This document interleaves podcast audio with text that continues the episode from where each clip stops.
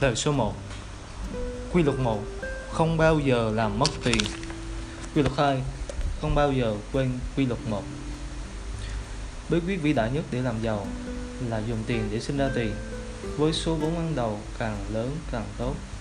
Tự lấy ví dụ, minh họa 100.000 đô với lãi gọt 15% trong vòng 20 năm để đạt tới mức 1 triệu 636.653 vào năm thứ 20 tức là số tiền lời của bạn là 1 triệu 536.653 nhưng giả sử bạn bị mất 90.000 đô trong số tiền đầu tư ban đầu trước khi bắt tay vào kinh doanh và chỉ còn 10.000 đô để đầu tư, kết quả đầu tư của bạn lúc đó chỉ đạt 163.665 đô vào năm thứ 20 tương đương phần lợi nhuận là 153.665 mà thôi một con số thật nhỏ nhoi. Nếu so với con số ở trên, số tiền ban đầu bị mất càng lớn, thì khả năng sinh lợi của bạn càng bị ảnh hưởng.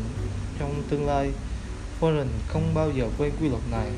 Chính vì vậy, ông vẫn tiếp tục lái chiếc VW Beetle cũ mềm ngay cả sau khi trở thành triệu phú.